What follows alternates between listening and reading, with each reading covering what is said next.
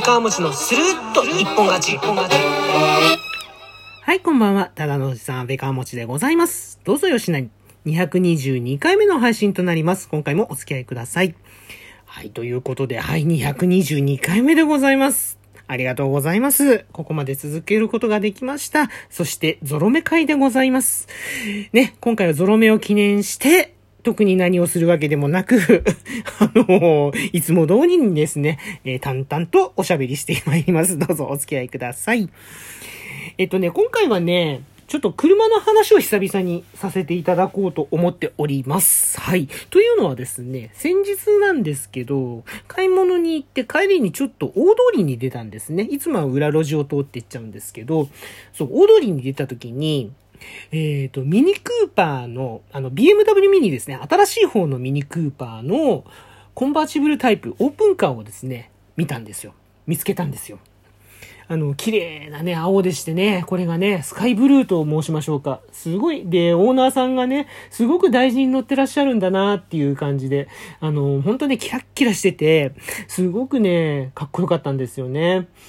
うん、で、なんか、あ、とってもかっこいいな。ミニクーパーもありだな、なんて。コンバーチブルいいじゃないですか、みたいなことを思って、帰ってからね、家に着いてから中古車サイトをミニクーパーコンバーチブルでえっ、ー、と、検索をし始めたんですね。はい。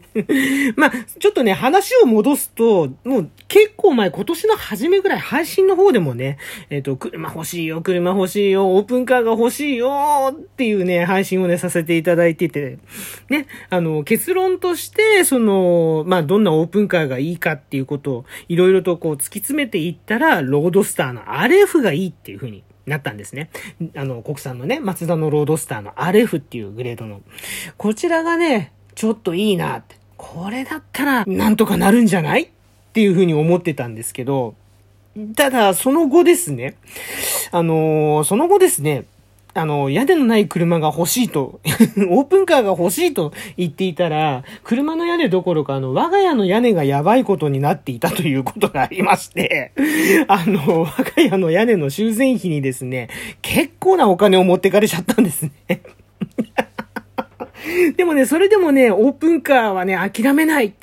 ロードスターは諦めないって。このまま中古市場でね、値段が下がるのを待つって。そういう気持ちではいたんですよ。本当あの、昨日、昨日ぐらい、昨日、一昨日ぐらいまではね、そう思ってたんですね。うん。で、まあ、そもそもなぜオープンカーが欲しいかって、もう一回ちょっとね、あの、お話しさせていただきますと、オープンカーだけは僕ね、乗ったことがないんです。運転したこともなければ乗せてもらったこともない。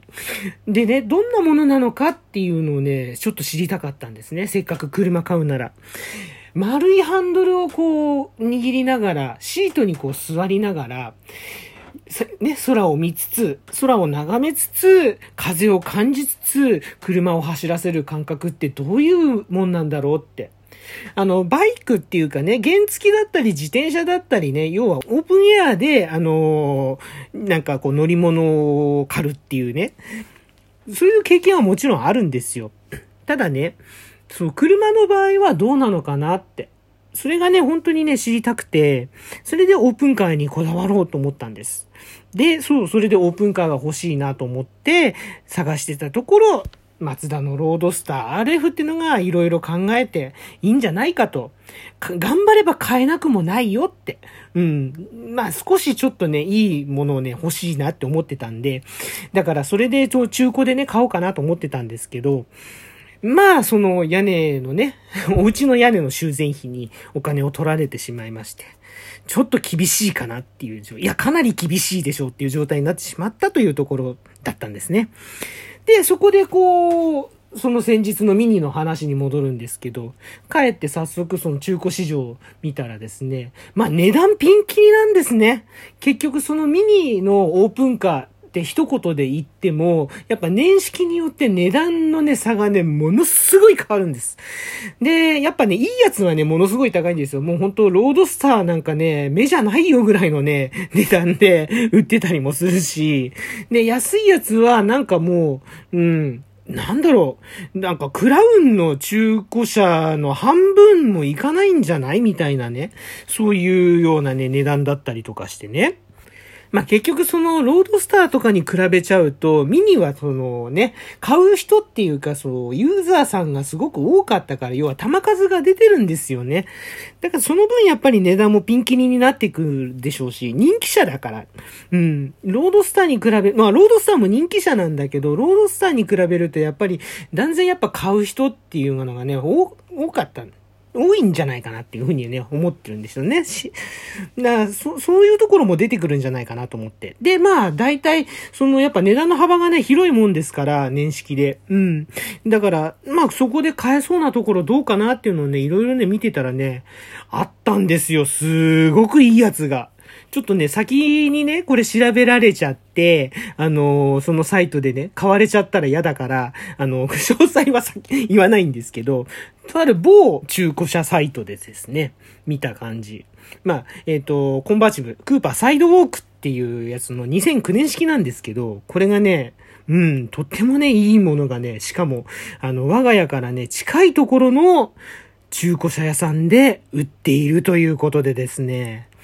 今日ね、発見しちゃったんですよ。で、早速ちょっとね、見積もりメールをね、送ってみました。まあ明日あたりね、多分ね、届くんじゃないかなと思うんですよね。返答の、返信が来るんじゃないかなと思ってるんですけど、まあでも実際買うかどうかっていうところはまだね、決めてません。うん。買いたいなとは思うんですけど、条件さえ合えばね。うん。まあその条件っていうのは結局やっぱね、実際に見てみないことには何とも言えない。じゃないですか。うん。で、しかも、ね、やっぱ、どういう状態なのかっていうのを実際に目で見て、で、しかもまたさらにできるんだったら試乗してね。うん。で、特に、あの、今回ね、この、見積もり依頼を出した車っていうのが、えっ、ー、と、マニュアルモード付き CVT。要するにオートマ、セミオートマなんですよ。あの、オートマとしても走れるし、その、マニュアルっぽくね、あの、自分でこう、シフトチェンジもできますよ、みたいな。まあ、要するに、だから、オートマには変わりないんで、クラッチが付いてない。うん、クラッチの付いてない車って、僕、あの、要するにマニュアル車以外、オートマ車って僕苦手なので、ただでも今回 CVT っていう、その、今までのオートマとはちょっと違うね、機構を持っているオートマ車なので、それが一体どんなものなのなのかっていうのを知ることも、ちょっと、これでね、できればな、いいなとも思ってるので、うん、だからどういう感じかなっていうところも、やっぱ市場を兼ねて、やっぱり、いろいろね、知れたらいいかなと思ってて。うん、だから、できればね、ちょっとね、近いところにあるお店なのでね、うん、ちょっと見に行くぐらいはね、してみたいなとは本当に思ってますけどね。まあ、買うかどうかはその時次第。で、しかもね、その、まあ、年式の割にっていうか、その、グレードの割に安いなってっていうところ。これね、なぜかっていうと、やっぱこれね、サイトの方がね、すごく親切に書いてあるんだけど、ちょっとね、傷が多いんですね。かすり傷だったりとか、あの、ね、そういった傷だったり、ちょっと外装内装に痛みがちょっとありますよっていうところで。でもあの、ちゃんと、例えばそのオープンカーだから、その水漏れしちゃうようなね、ところ、その、要はゴムパッキンとかね、要は水漏れ防止用のね、パッキンとかはもうちゃんとしっかり変えてありますから安心してくださいみたいなの書いてあるんですけど、まあ、やっぱその状態もね、ちゃんとね、見なきゃいけないかなっていうのは思ってます。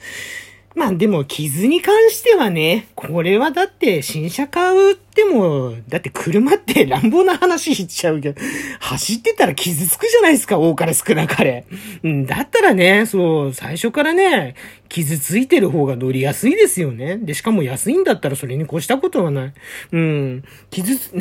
だって、自分からこうガリガリこすんなくったって、例えばこう高速道路とか走ってたら、前からね、ちっちゃい小石がね、こう飛んできてこう、ボンネットとか傷ついちゃうことって結構あるじゃないですか。だからね、傷に関してはね、僕はね、全然気にしないんですよ。むしろ新車とかで、傷のない状態で乗って、それが傷ついていく状態に、傷ついていくようなね、そういう環境に来ると、ちょっとこう、辛いなって思う。ストレス感じちゃう。あ、傷ついちゃったって、傷つけちゃったってね、なんかこう、ストレスを感じるタイプなので、むしろ最初から傷がついてる方が、ひょっとしたら僕向きかなとかね、そんなこともね、思ったりもして。うん、だからそういう部分でもね、すごくね、もし本当に気に入る、ね、あのーしっくりくる感じだったら、本当にいいんじゃないかなと思ってて。で、値段も、その、ロードスターを買うようなね、値段なんかよりも全然安いんですよ。うん。だから、それだけにちょっと怖いところはあるんだけど、でも、実際にだから、そのね、あの、内見じゃないですけど、こう全部、こう、見学して、全部見せてもらって、その上でね、もしね、気に入ったらね、ちょっとね、ミニのユーザーになっちゃうかもしれない僕。という、ね、今回は、えーもしかしたら、安倍川持車買うかもしれないよ、というですね、うん、買うかもしれないよ、うん、買わないかもしれないよ。そんな、えーお話でございました。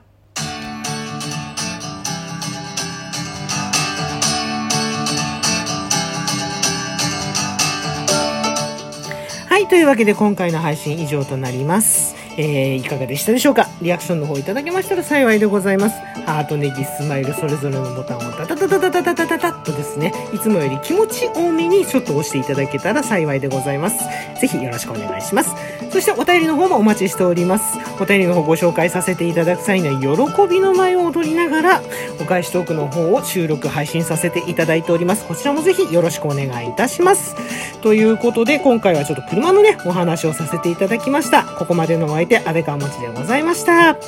えー今回も最後までお付き合いいただきましてありがとうございます。ではまた次回の配信とライブでお会いしましょう。